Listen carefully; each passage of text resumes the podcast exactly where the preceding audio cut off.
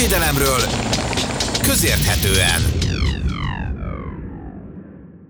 Tank vagy harckocsi? M4 Sherman, Panzerkampfwagen 6, Henry Fonda, Brad Pitt és a többiek. Történelmi hitelesség vagy a fikciós történetmesélés szabadsága. A film, amiről Eisenhower is sajtótájékoztatót tartott. Amerika minden háborús filmében a mennybe megy. A Tigris és a Sherman ikonikus összecsapásai. Ez itt a Fokozott Hanghatás, a Hat Történeti Intézet és Múzeum és a honvédelem.hu podcastjének első adása. A mikrofonnál Ördög Kovács Márton.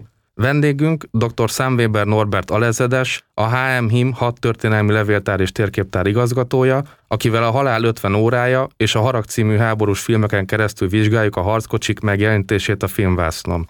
Alezedes úr, köszöntjük az adásban. Először is tegyük tisztába, tank vagy harckocsi. A köznyelvben a tank megnevezés az elterjedt, katonai és szakmai körökben azonban szigorúan a harckocsi. Melyik a helyes megnevezés? Hát ha röviden szeretnék válaszolni, Azután, hogy köszönöm szépen én is a lehetőséget, tulajdonképpen mind a kettő helyes. Azt kell csak megvizsgálnunk, hogy mikor milyen környezetben használjuk. Ugye a tank szó az angol tank, a tartály szóból ered. Az első világháború idején, amikor ezt első alkalommal bevetették ezt a harcjárművet, akkor ez tulajdonképpen egy fedőnév volt. Az angol nyelvterületen ez a kifejezés terjedt el. Az angol nyelvű szakirodalomban is tanknek hívják ezt a harcjármű típust. Ugyanez ültetődött át tulajdonképpen például az orosz nyelvbe is, ahol tanknak hívják ezt a fajta páncélzott harcjárművet. De én azt gondolom, hogy a magyar nyelvben megvan erre a megfelelő szakkifejezés, a harckocsi, amit katonaszakmai környezetben én azt gondolom, hogy indokolt használni, de a hétköznapi nyelvben, ha valaki tankot használ, akkor különösebb hibát nem követel. Rólam sokan tudják, hogy én a szakszövegekben nagyon kényesen ügyelek arra, hogy a megfelelő szakkifejezést használjam, így én a harckocsit fogom ebben az esetben is mindig használni. Mi is maradunk a harckocsi megnevezésnél. Ugye a két vizsgált filmünk, a Halál 50 órája és a Harag című amerikai háborús film, a két film megjelenése között eltelt majdnem 50 év. Ez a technikai kivitelezésben és a látványvilágban is tetten érhető.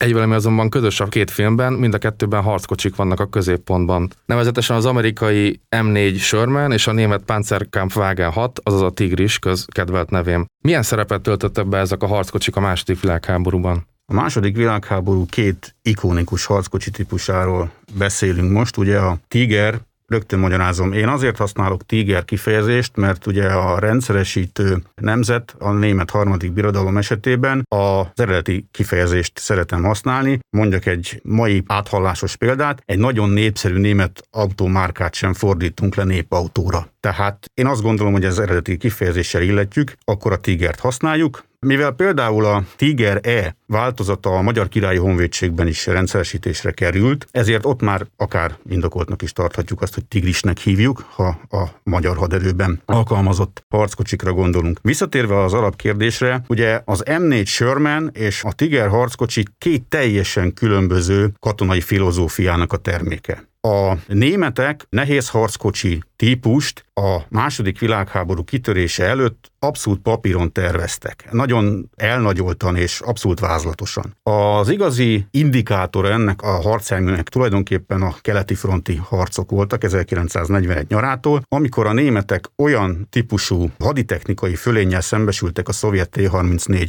közepes harckocsi képében, amelyre valamiféle választ kellett adniuk. Az addigi német páncélos filozófia azt mondta ki, hogy a viszonylag könnyű, mozgékony, de ugyanakkor páncélal védett és tűzerős harckocsikkal gyors lefolyású hadjáratokat kell végrehajtani, amely nem csak hogy összfegyvernemi, hanem összhaderőnemi, tehát a légierő és ahol erre szükség van a haditengerészet közreműködésével történjék. Ennek az angol nyelvű korabeli újságírásban Blitzkrieg vagy villámháború néven nevezett eljárásnak az volt az alapja, hogy a harckocsik összpontosítva kerüljenek bevetésre, viszonylag nagy mennyiségben, rádión keresztül vezetve, német specifikum volt ugye az úgynevezett feladatorientált harcvezetés, ami lényegesen rugalmasabb vezetési lehetőséget adott a parancsnokoknak, mint a parancsorientált, amit egyébként a második világháborúban a német szövetségi rendszerrel szemben álló nemzetek, akár a Szovjetunió, akár az Egyesült Királyság, vagy például az Egyesült Államok használt. És ennek a keleti hadszintéren folyt harcnak volt végül is az eredménye az, hogy a németek a 8,8 cm-es légvédelmi ágyújuknak a tűzerejét, ami már kezdetektől fogva rendkívül hatékony volt páncélozott célok ellen is, gyakorlatilag harckocsiba szerették volna építeni. De ez a utolsó fejlesztési lépések már a háború éveiben történtek meg 1941 után, és ezért a megjelenő Tiger nehéz harckocsinak a formatervezésén, illetve különböző műszaki megoldásain is látszik az, hogy ez egy erőltetett ütemi fejlesztés volt. Például ugye a Tiger harckocsinak a páncélzata az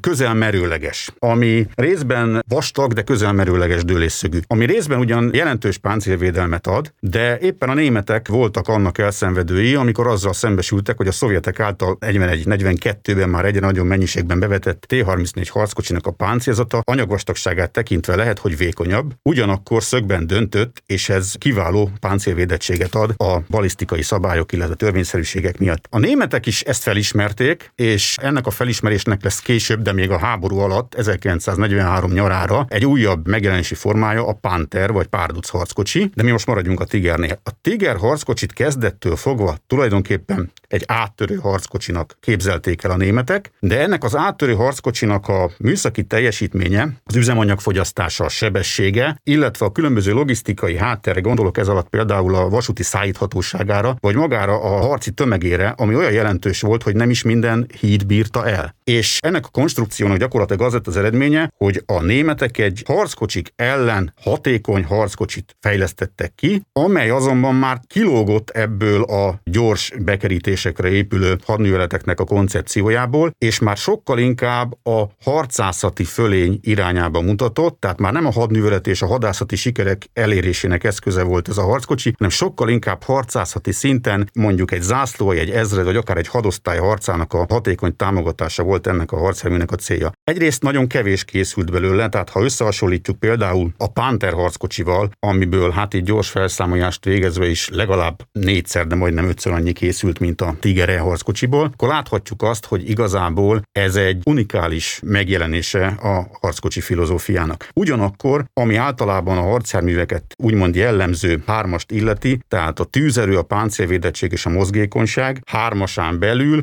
a tűzerő és a páncélvédettség terén olyan jelentős előnyre tettek szert a németek ezzel a harcjármű típussal, illetve konkrétan ezzel a harckocsi típussal, amit nagyon nehéz volt behozni. Hozzá kell tenni, hogy a Tigere nehéz harckocsinak a technikai paramétereit már a háborúban meghaladták a szövetségesek. Nem csak a szovjetek, hanem az amerikaiak is, hiszen a háború végén megjelenő amerikai nehéz harckocsi, az az 1942 végén a keleti hadszintéren első bevetését végrehajtó Tigere harckocsihoz képest egy sokkal fejlettebb technológia volt. A Sherman harckocsi ennek tulajdonképpen az ellentéte. Ugyanis az amerikai filozófia az M4 harckocsi kifejlesztésekor az volt, hogy egyfajta úgynevezett lovassági szellemet ültessenek át a páncélos csapatoknak a fegyverzetébe. Ami azt jelenti, hogy nagy tömegben az ellenség védelmét áttörve a mélységben a sikert kifejlesztve haladjanak nagy mennyiségben ezek a harckocsik. Magát az áttörést, tehát az ellenség védelmének a harcászati mélységét nem ezeknek a harckocsiknak kellett áttörni törni. Tulajdonképpen az amerikai páncélos hadosztályoknak a feladata az az lett volna, ami a német páncélos hadosztályoknak a 39-40-es hadjáratokban volt. Tehát miután a gyalogság és a tüzérség a légierő segítségével áttörte a védelmet, a mélységben nyomulnak előre, és tulajdonképpen kifejlesztik a hadműveleti sikert. Ez egyfajta lovassági szemlélet volt, ebből következően az amerikai harckocsiknak nem volt akkor a tűzereje, hiszen nem arra tervezték őket, hogy harckocsik ellen harcoljanak, hanem arra tervezték őket, őket, hogy alapvetően a gyalogság, az ellenséges gyalogság, az ellenséges védelmi támpontok ellen, esetleg az ellenséges tüzérség ellen harcoljanak. Az amerikai páncélos filozófiában az ellenség harckocsiai elleni harcnak a fő eszköze a páncélvadász csapatok voltak, amelyeknek megvan ugyanúgy a saját maguk evolúciója, és tulajdonképpen az amerikai haderő látta el a nyugati szövetségesek jelentős részét is, illetve abszolút kis példányszámban még a szovjeteknek is szállítottak ilyen önjáró páncéltörő ágyukat, amelyek azonban sokkal vékonyabb páncélzattal rendelkeztek, de nagyobb tűzerővel, ugyanakkor érdekes módon egy részük nyitott küzdőtérrel, de ami nagyon fontos, az amerikaiak rájöttek arra, hogy a harckocsik egyik legnagyobb előnyét, a 360 fokban körbefordítható lövegtornyot, ha a páncélvadászokra alkalmazzák, akkor azoknak megnő a harci hatékonysága. A németek, illetve a szovjetek a saját páncélvadászaikat nem forgatható toronyal szerették föl. Tehát az alapvető különbség a Tiger és a, az M4 vagy Sherman harckocsi alkalmazása között az, hogy az egy egyik páncélosok ellen, illetve a védelem áttörésére, ez a német példa, a Tiger, és a másik pedig az amerikai, ami tulajdonképpen egyfajta lovassági szemlélet, lovassági harckocsi, az áttörés után, ami nem az ő feladata, az áttörés után a mélységben, nagy gyorsasággal, nagy tömegben kifejleszteni a hadműveleti sikert. Említette az edes úr, hogy a egyik nagy különbség volt ez a 360 fokban történő körbeforgás. Vajon a németek miért nem gondoltak erre, vagy volt-e olyan harcjárművük, ami képes volt erre?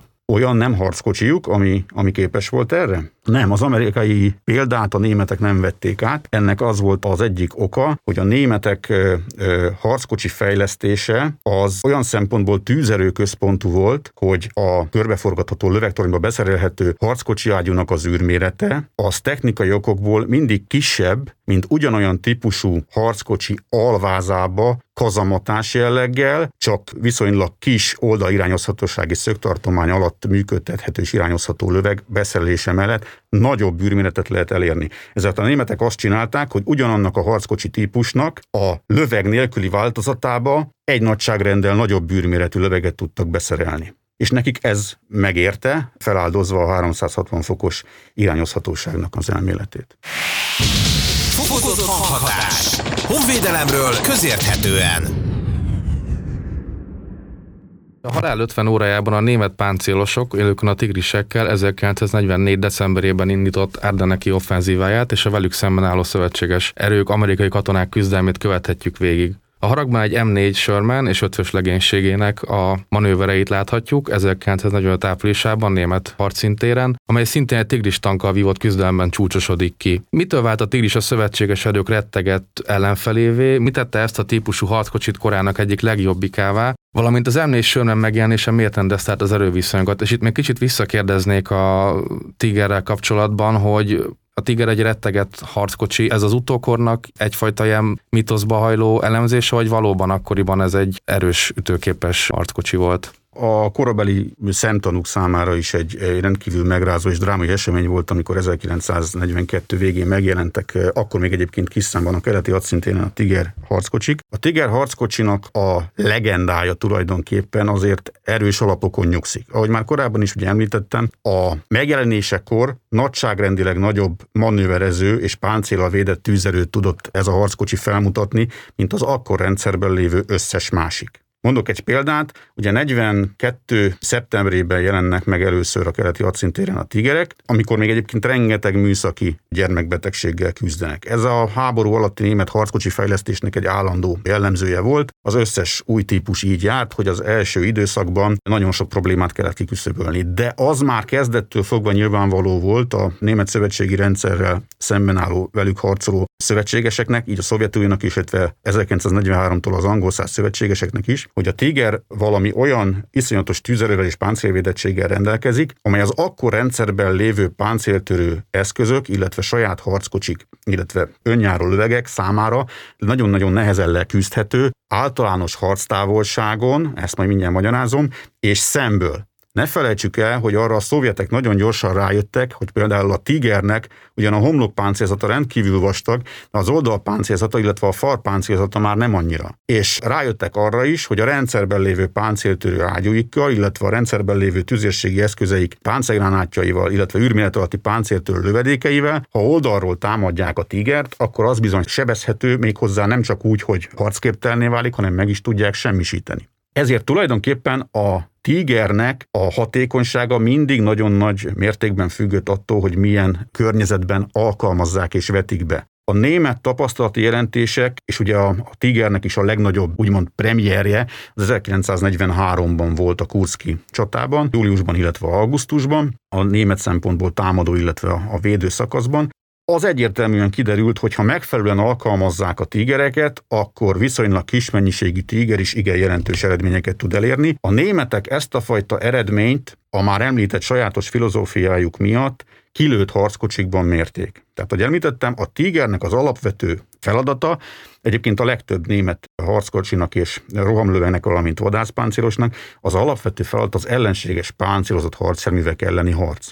Emiatt kilőtt harckocsikban, illetve önjárólövekben mérték a németek a teljesítményt, és ebben a Tiger nagyon jó volt, hiszen a 8,8 cm-es harckocsi ágyúja, ami légvédelmi löveg múltra tekinthetett vissza, és abból fejlesztették ki, az körülbelül 2500 méterig bezárólag rendkívül pontos volt, és az ellenséges páncélos célokat nagy hatékonysággal küzdötte le. A másik nagyon fontos dolog, hogy a német optikai anyag, illetve a német műszerezettség a harckocsikban, nem csak a Tigerben, hanem az összes többi másik harckocsi típusban is, rendkívül fejlett volt, tehát gyakorlatilag a német harckocsi irányzóknak volt egyfajta technikai előnye is, a kiképzésből, illetve a harci tapasztalatból adódó saját képességein túl menően. A kérdésben felvetett két filmet azért nem tudjuk teljes egészében összehasonlítani, nem csak azért, mert ugye a Halál 50 órája címen a magyar mozikba került film esetében nem is használnak ugye hiteles, tehát valóban háborús eszközöket, hanem csak azoknak a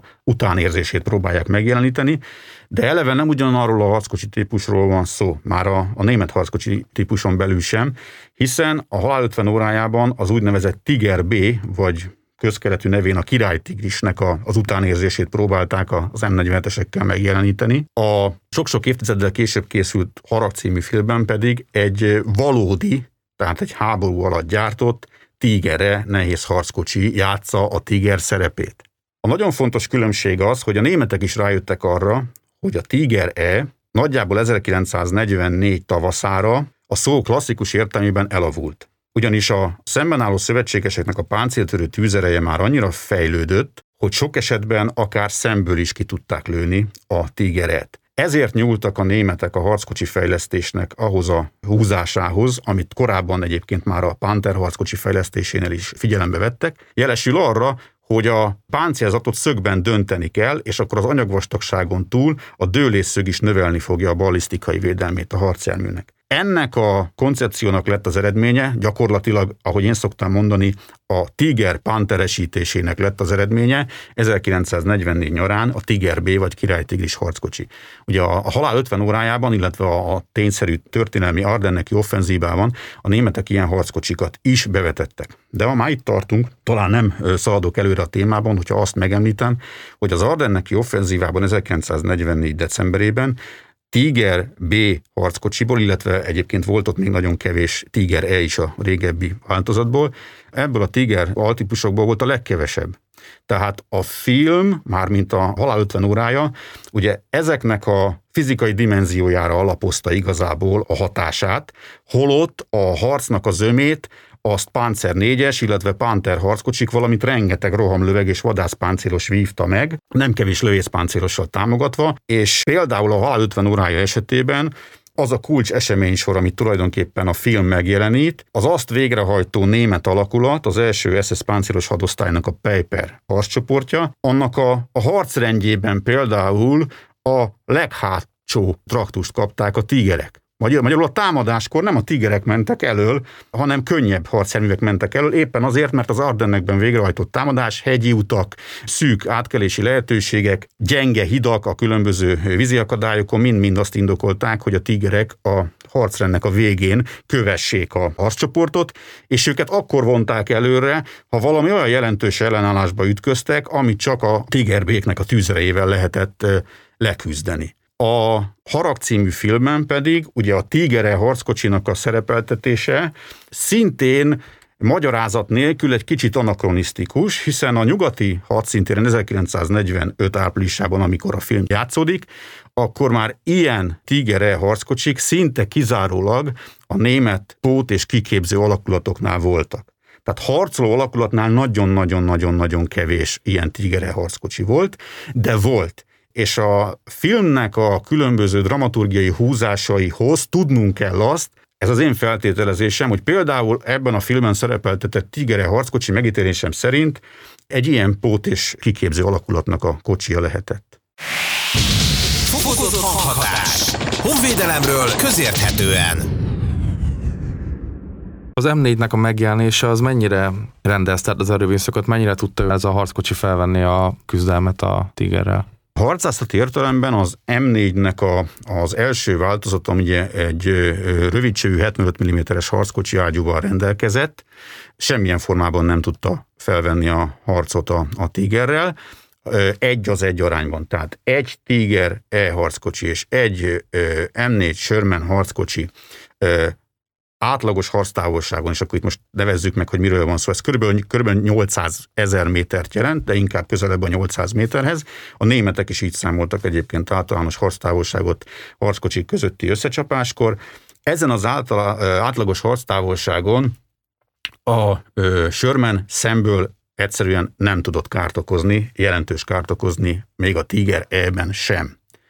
Ugyanakkor erre természetesen az amerikaiak is rájöttek, és fejlesztették a, a, az M4-nek a tűzerejét, és a hosszú csövű változattal felszerelt ö, ö, M4-esek, amelyek közül egyébként nagyon sokat a Szovjetuniónak is szállítottak a, a kölcsönbérleti szerződés keretében.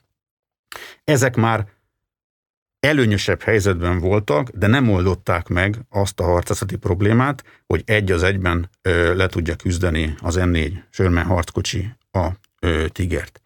Erre ö, kitalálták a szövetségesek azt, hogy egyfajta csapatmunkában kell az ilyen nehezen leküzdhető páncélozott célokat ö, le, ö, megsemmisíteni vagy arcképteleníteni.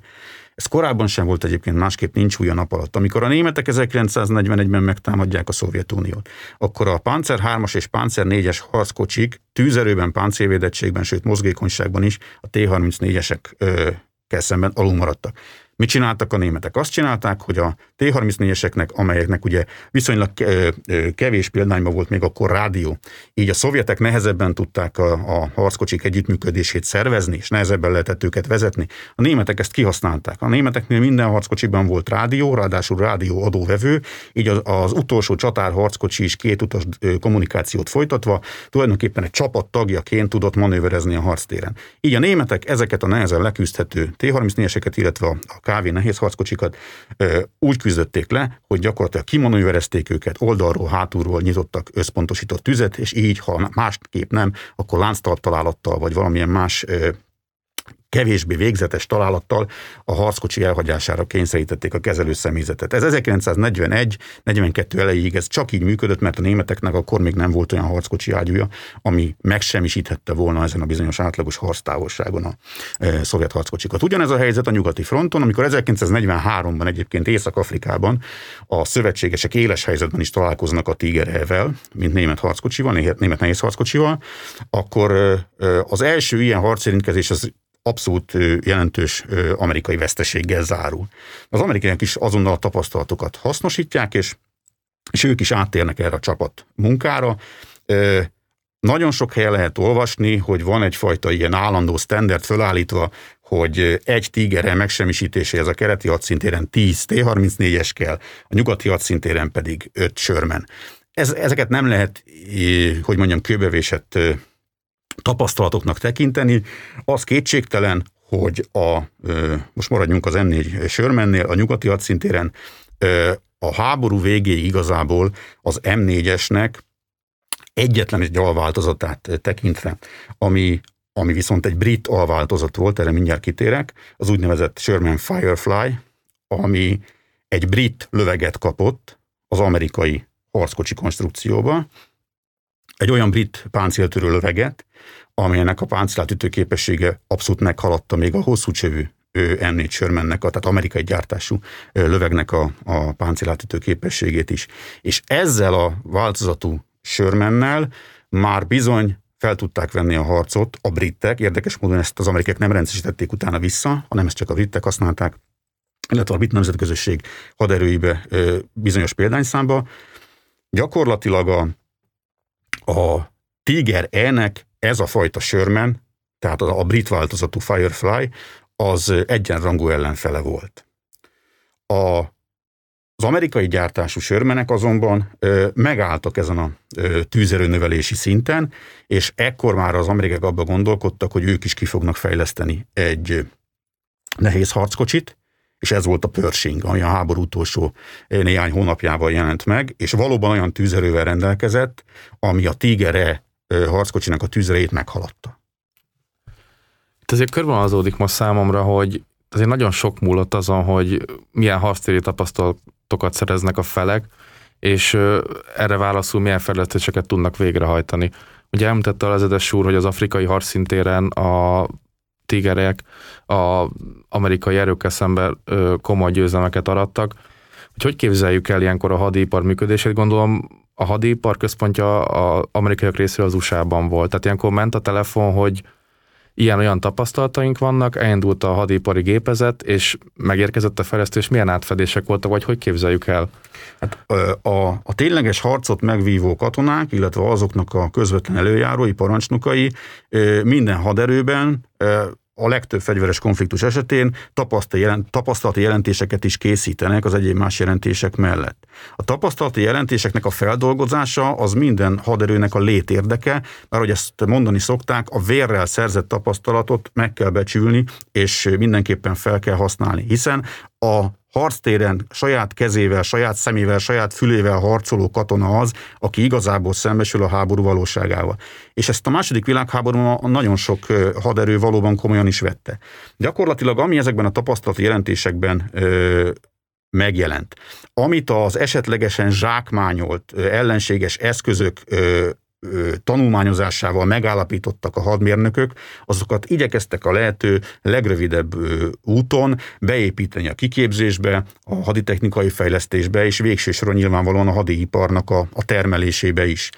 Az egyfajta ö, ö, ö, alapdöntés volt az amerikaiak részéről, hogy ők a Tiger E jelentette fenyegetést, ami önmagában jelentős volt, de a tígereknek a mennyisége szempontjából viszont nem volt olyan jelentős, azt nagyon jól tudta minden szövetséges, németekkel szembeni szövetséges, hogy a német hadipar tígerből nem fog tudni előállítani soha annyit, amennyit szeretnének, és amennyi valóban igazán jelentős és leküzdhetetlen akadályt jelentene a szövetségesek útjában.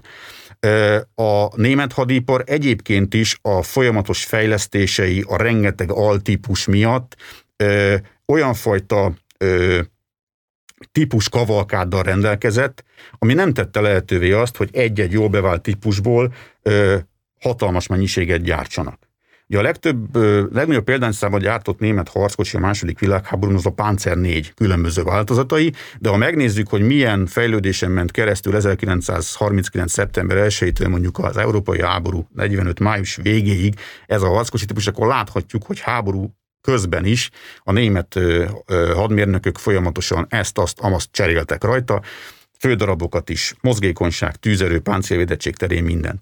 Tehát ott is működött ez a fajta tapasztalat beépítése a gyártásba, de az mindenhol alapdöntésnek volt a tárgya, hogy magával az alapharckocsival mit kezdjenek. Az amerikaiak úgy döntöttek, hogy ők nem fognak azért változtatni a hatalmas mennyiségben gyártható M4 konstrukción, hogy a tűzerőben utolérjék az egyébként nem túl nagy példányszámba bevetett Tiger, illetve Panther harckocsikat. A Panther megítélésem szerint egyébként objektíve nagyobb fenyegetést jelentett a nyugati szövetségesekre a nyugati hadszintéren, mint a jóval kisebb példányszámban alkalmazott Tiger, illetve később a Tiger B. Fokozott hanghatás. Honvédelemről közérthetően. Már szóba került itt a hitelesség kérdése, hogy mind, mindkét film egy valós történelmi környezetben a második világháborúban játszódik. Az elmesélt történetek azonban a történelmi hitelesség terén hagynak kívánni való maguk után. A filmről itt harckocsik bemutatása pedig még inkább, ezt Alezedes úr is említette, hogy sok esetben nem az a típus harckocsi játsza a filmben azt, amiről szól, hogy számon lehet-e kérni egyáltalán egy fikciós filmeken a történelmi hitelességet, és ha igen, akkor mi az, amiben a két film egyaránt merészet állít, vagy... Ha ennél a két filmnél maradunk, már pedig miért nem maradnánk, akkor én azzal kell, hogy kezdjem, hogy amikor én 8 éves lehettem, akkor láttam először a Halál 50 órája című filmet. Születésem előtt egyébként 10 évvel készült a film, tehát akkor ez már egy a, a háborús filmeket kedvelő körében egy beépült élmény volt. Amikor én ezt először láttam, nekem hatalmas filmélmény volt. Tehát akkor nekem még fogalma nem volt arról, hogy, hogy ezek nem azok amik, hanem nem úgy meg az, meg ez nem, nem azt a szemét jeleníti meg, akit meg kéne, és az nem arra ment amerre, hanem Tehát igazából filmként néztem, és azt gondolom, hogy filmként a Halál 50 órája párját ritkítóan igazi filmélmény. Amikor hosszú évekkel később már volt némi fogalmam arról, hogy a valóságban mi történt, ott 1944. decemberében, akkor nyilvánvaló, hogy, hogy volt egyfajta kiábrándultság bennem, de a filmélményből akkor sem vett el. A mai napig szívesen nézem, annak ismeretében is, hogy abban semmi nem hiteles. Az, hogy abban semmi nem hiteles, a, mármint a haditechnikai eszközöket tekintve, illetve a, az ábrázolt eseménysornak bizonyos csomópontjait tekintve, az azért van, mert, mert ezt az eseménysort úgy szerették volna, annyira, annyira dinamikusan szerették volna ábrázolni a filmen, amit az akkori korszak rendelkezésére álló technikai eszközök nem tettek lehetővé.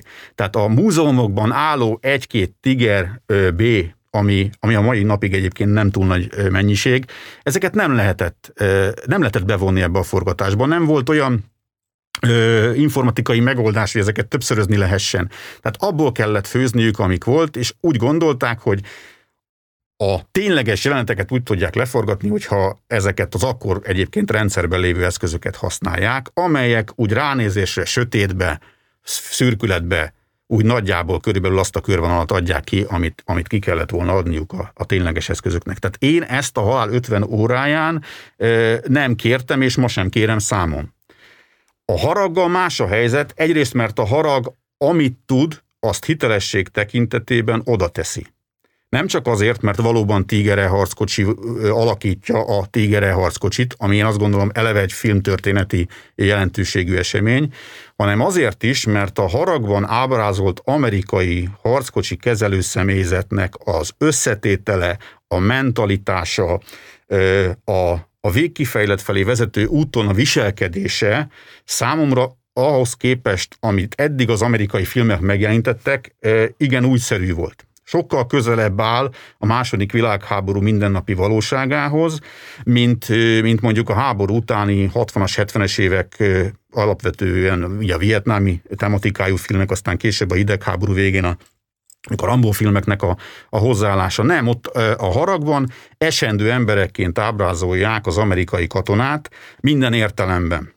Tehát láthatjuk azt, amikor elragadja őket a, a háborús agresszió, azt is láthatjuk, amikor előbukkan belőlük az ember háborús körülmények között. Tehát egy, számomra egy sokkal összetettebb képet nyújt az amerikai katonáról, vagy az amerikai haderőről. A haditechnikai szempontból és történeti szempontból az az ábrázolt környezet, amit a film megjelenít, bár tulajdonképpen két filmről kellene beszélnünk, ezt hozzá kell tennem, mert a haraggal kapcsolatban eh, én nekem az a véleményem, ez alapvetően kettő film. Az első film elkezdődik a film elején, és tart odáig, amikor a, a Brad Pitt eh, által vezetett legénység harckocsi aknára fut abban a bizonyos kereszteződésben. És amikor a robbanás következtében a lánctap ö, eh, szétszakad, és a, a harckocsi mozgásképtelenné válik, na akkor kellett volna egy vége főcím, és akkor az egyik legjobb amerikai háborús filmről beszélnénk. De nem így ö, döntöttek a készítők, hanem folytatták a filmet. Ö, a film onnantól kezdve számomra nem, hogy nem háborús film, de nagyjából azt gondolom, hogy a, a Walking Dead célcsoportját célozhatták volna meg komolyságban és, és kivitelezésben. Tehát a, a mozgásképtelenné válás pillanatáig én azt gondolom, hogy a, a Harag egy nagyon jó film, nagyon jó harckocsizó film, ha úgy tetszik, és eh, noha vannak benne olyan apróságok, amelyekkel én sem biztosan értek egyet, ezek közé semmiképpen nem tartozik az az ikonikus összecsapás, amikor a Tigere és, a, és a, az M4-esek összecsapnak. Ugye a harag magát akciófilmnek apostrofálja, tehát ö, ehhez mérten hozza is a zsáner kötelező elemeit. Ez, ez amit az említett, a kereszteződésben történt láztap leválása, ugye ott, ott, hogyha nagyon realisztikusak vagyunk, tényleg indokolt lett volna egy film vég, azonban ugye ott van Hollywood és a forgatókönyvúrok, meg valamint a nézői igény, hogy ezektől a filmes dramaturgiai elemektől eltekintve mennyiben érezheti úgy a néző, hogy a Harag című filmen keresztül megismeri egy M4 működését? Én ebben a tekintetben kevésbé a hadtörténész, mint inkább a, a filmkedvelőnek a, a, a, a szemével tapasztaltam meg a filmet, és én azt gondolom, hogy számos olyan apróság van, amely a filmben úgy jelenik meg, hogy az újdonságot hoz. Mondok egy példát. Belülről látjuk sok esetben harc közben a kezelőszemélyzetnek a működését. Látjuk például a harcjárművezető arcán a feszültséget, de látjuk azt is, hogy tulajdonképpen egy tapasztaltabb harcjárművezetőről van szó, mert a harckocsi parancsnok félszavaiból is érti azt, hogy mit kell csinálnia. Ugyanígy például az irányzó vagy a, a, a töltőkezelőnek a, a, egyrészt a munkaállását is látjuk, hogyan mozog, merre mozog, mekkora hely van abban a harckocsiban, harc közben. Pihenő időszakban például a harckocsiban mit csinálnak, hogy csinálnak. Ugye az is egy nagyon jó húzása a, a forgatókönyvnek, hogy egy, egy megbonthatatlan sorsközösségbe behoz egy újoncot, aki, akinek viszont végig kell menni ezen a háborús purgatóriumon, hogy a végén elfogadják őt teljes jogú bajtársukként. Tehát szerintem ez is nagyon jól van ábrázolva a filmben és azt is láthatjuk például harc közben, ami nekem teljesen újdonság volt, és ez félig meddig már a, a filmnek a, az általam csak skifinek rendez, csak apostrofált részében van, amikor ugye a meglehetősen nagy létszámú kb. zászlóai erejű német csoportosítás próbálja ezt az egy egyébként mozgásképtelen és rendkívül ö, kevés lőszerrel rendelkező harckocsit leküzdeni, és ehhez ugye használnak páncélromboló eszközöket is. A legjobb tudomásom szerint a film történetben először mutatják be a Panzerfaust vagy páncélökölnek a kumulatív sugarát egy filmen, ami ugye a harckocsi páncélatát átégetve végez a töltőkezelővel is. Tehát ez egy olyan apró nüansz, ami viszont haditechnikai értelemben egy rendkívül újszerű megvilágítása volt. Tehát talán nagyon sok néző elsőre nem is értette, hogy ez, ez micsoda hogy ez hogyan történt, mi volt az a villanás a, a harckocsi belsejében, ami végül is végzett a, a, a töltőkezelővel. Ugyanez a helyzet például a filmnek a Tiger és a, a Sörmenek közötti, vagy m közötti összecsapásával. Amikor ez a film megjelent, és nagyon sokan megnézték, akkor az internetes fórumok attól hemzsegtek, hogy ez mekkora butaság, hogy egy, egy tiger ilyet nem csinál, és hogy egy tiger azonnal végzett volna az összes sörmennel, stb. stb. De könyörgöm, itt nem ö, önakaratú ö, autobotokról beszélünk, mint egy teljesen más franchise-ban, hanem itt olyan harcszemüvekről beszélünk, amelyeket emberek irányítanak. Méghozzá nem is egy ember, hanem ebben az esetben mind a két harcszemű típust 5-5 ember. Ezeknek a kiképzettsége, az éppen aktuális fizikai és pszichikai állapota, a harci tapasztalata, és nagyon sok minden az időjárásig bezárólag hatással van ezekre az emberekre. Az, hogy a Tiger E végül is az öt ö, amerikai harckocsiból négyet kilő, és az ötödik végez vele, ebben szerintem semmi olyan rendkívüli nincs. Ugye van egy jelenet, amikor a, a ö, Tiger forgatja a tornyát, de gyakorlatilag a, a toronyforgatási sebességgel nem tudja beérni az őt megkerülni próbáló ö, Brad Pitték harckocsiját.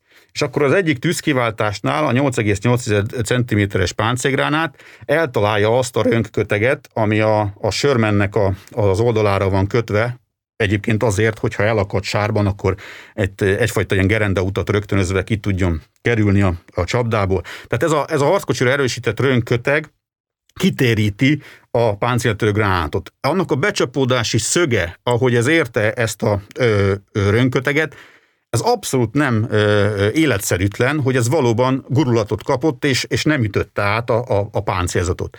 Mondok egy példát, az amerikaiak pontosan hasonló jelenségre alapozva ö, nagyon sok M4-es harckocsiukat például a harckocsik páncélzatát kívülről betonnal öntötték ki. A filmben van egy jelenet, amikor lesállásból egy fiatal német katona, gyakorlatilag egy gyerekkorú katona, egy páncélököllel kilövi a menetben mozgó ö, harckocsi oszlop élén haladó harcszerművet, és az ki is ég.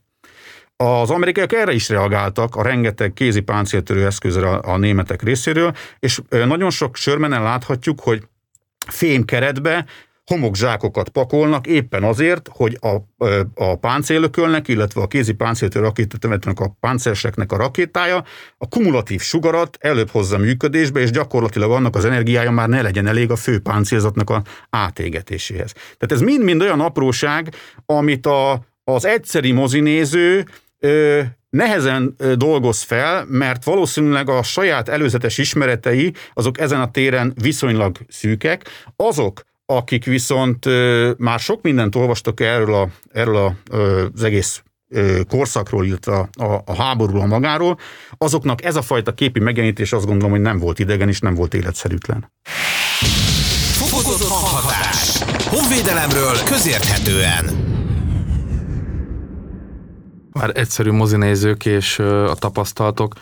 Ugye itt most felelevenítette a lezedes úr haragban ezt az ikonikus jelentet, ami sok nézőben kérdőjeleket vet fel. Ugye a Halál 50 órájában is van egy ilyen jelenetsor, amikor a tigriseket égi olajos hordókkal próbálják megállítani. Ez, ez mennyiben fedi a valóságot, vagy életszerű-e?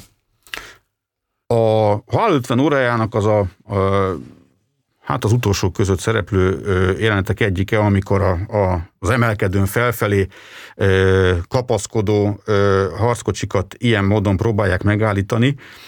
Az a helyzet, hogy az ténykérdés, hogy 1943-44-ben mind a szovjet, mind pedig az angol szövetségesek haderejében számos olyan ö, nagy példányszámban terjesztett ö, ilyen pamfletteket és egyéb szóróanyagot készítettek, amely a Tiger harckocsi támadható pontjait ö, súlykolta a katonákba. És azért ezek a támadható pontok, ezek viszonylag nagy mennyiségűek voltak. Itt nem arra kell gondolni, hogy egy olajos hordóval meg fogják tudni semmisíteni a, a harckocsit, hanem arra, hogy mondjuk a olajos hordóknál maradva irányváltoztatásra kényszerítik a harckocsit, úgy, hogy esetleg a tüzelőállásban lévő saját páncéltörő fegyverek számára egy kedvező becsapódási szög keletkezzék. Ez például legtöbb esetben az aknazárak, aknamezőknek is a feladata, hiszen azt mind a két harcolófél tudja, hogy előbb-utóbb műszaki segítséggel átjárót fognak nyitni az aknamezőkön,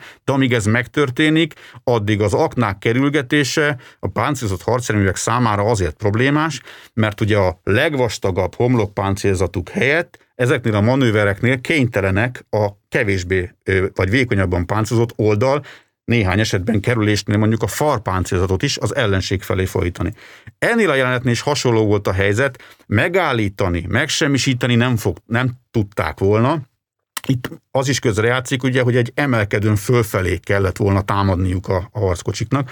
Hozzáteszem, ebben az esetben gyakorlatilag a, az égi olajos hordók az egyfajta látványelem. Tehát ha ez a valóságban így lett volna, akkor valószínűleg az amerikai ö, műszaki csapatok ö, valamiféle aknazárat rögtönöztek volna ott, ö, vagy pedig nagyon gyorsan valami a harckocsi akadály rendszer telepítenek, ami egyébként a való életben hatékonyabb lett volna, mint az olajos hordók.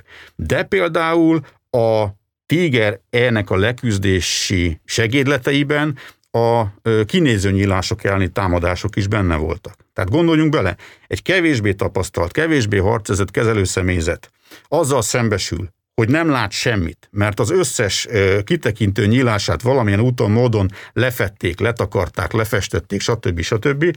Gyakorlatilag vakon harcolnak, ez milyen ö, csapást mér a harci szellemükre. Tehát ö, végig kell gondolnunk, hogy mi milyen következményekkel jár. Egy harckocsit nem csak úgy lehet ö, harcképtelné tenni, hogy valamiféle páncéltevő eszközzel kilőjük, és az kiég vagy felrobban. A harcképtelenséget azt a kezelőszemélyzet harcképtelni tételével is el tudjuk érni. Maradva a halál 50 órájánál, ugye 1965 december 16-án mutatták be a filmet Amerikában, ugye ez az Ardeneki offenzíva 21. évfordulója, és ugye azt talán kijelenthetjük, hogy a, a második világháború mindkét félben komoly traumákat okozott, tehát és ennek tovább élése is volt, és vajon számon kérhető-e megint csak a hitelesség, hiszen azért főleg Hollywood, de igazából ez minden, mind a két fél filmopera jellemző, hogy valahol a kollektív emlékezetet próbálta ö, formálni kicsit, ö, pozitívban, pozitív, pozitívabban feltüntetni, egyrészt ugye a traumák feldolgozását szolgálva ezzel, és mégis ugye a film premierje után maga Eisenhower elnök is ö, sajtótájékoztatót tartott, és a film több ö, pontját kritizálta, és magát a hitelességet kérte számon. Hogy ö, miért baj az, hogyha egy fikciós film nem feltétlenül hozza a történelmi hitelességet, és a nézőkben, vagy adott esetben Eisenhower elnökben miért támad az az igény, hogy ezt mégis megtegye? Hát Eisenhower és a Altven órája esete én azt gondolom azért speciális, mert Eisenhower katonaként ezeket az eseményeket megélte. A kezein keresztül mentek azok a jelentések, amelyek akár a német nehéz harckocsik tevékenységével voltak kapcsolatosak. Tehát ő gyakorlatilag a, a saját tapasztalatai alapján abszolút katonás szemmel nézve ezt a filmet kérte számon, nem amerikai elnökként, hanem amerikai tábornokként kérte számon megítélésem szerint ezt a fajta hitelességet, illetve ennek a hiányát. A harag esetében én azt gondolom, itt ugye elhangzott, hogy, hogy akciófilmként határozná meg magát. Lehet, hogy ez így van, hiszen eléggé akciódús a film, Ugyanakkor, ahogy én is próbáltam utalni rá, sok olyan vonatkozásban teljesen újat hozott a háborús film műfaján belül, ami azt gondolom, hogy azt erősítheti, hogy legalább annyi jogunk van ezt háborús filmnek hívni, mint akár akciófilmnek. Sok szó esett itt már a M4-ről és a Tigerről, hogy volt-e a két harckocsinak ikonikus találkozása a harcmezőn, és hogyha igen, akkor ez mi döntött a, ezekben az összecsapásokban? A két harckocsi típusnak számos ö, ikonikus ö, találkozása volt a harcmezőn. Én most egyetlen egyet emelnék ki. Én azt gondolom, hogy a második világháború ö, páncélos hadviselésében, vagy az, a, az, a, az iránt érdeklődők ö, körében Mihály Wittmannról nem kell ö, túl sokat beszélnem. Ugye egy olyan német ö, ö, harckocsi parancsnok volt, aki ugye később szakasz század, illetve páncélos osztály parancsnok lett, aki egyébként a német páncélos ászok sorában a negyedik legeredményesebb volt, és 1944. augusztus 8-án a normandiai hadszintéren hősi halált halt. Az ő halálát, aki egyébként egy tigere nehéz harckocsival harcolt, harcolta élete utolsó bevetését, az ő hősi halálát éppen egy olyan rövidcsövű M4-es harckocsi okozta, amely tulajdonképpen szemtől szemben esélytelen lett volna a Tiger elleni sikeres harcra. Mihály Wittmann ö, halálának a körülményei nagyon bonyolult ö, ö, körülményekről van szó, ezt én is nem szeretném itt most részletek, részletesen elmesélni, de arról az a lényege, hogy gyakorlatilag ö, ott ö, brit, kanadai és egy kicsivel távolabb lengyel csapatok is harcoltak ö, ilyen gyártmányú, tehát M4-es harckocsikkal, brit viszonylag ugye sörmenekkel.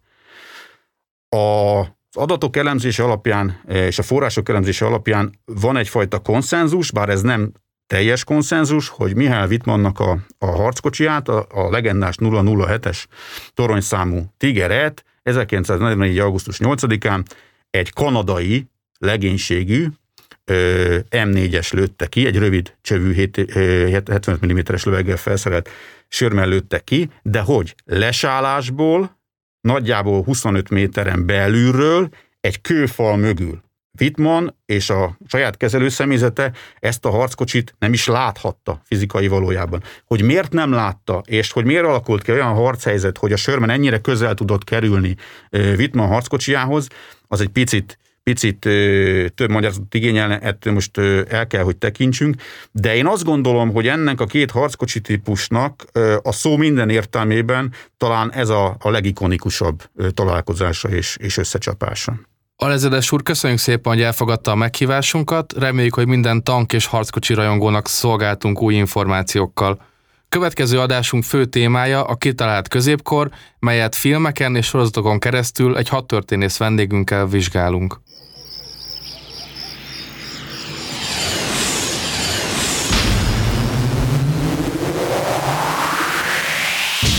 Fokozott hanghatás. Honvédelemről közérthetően.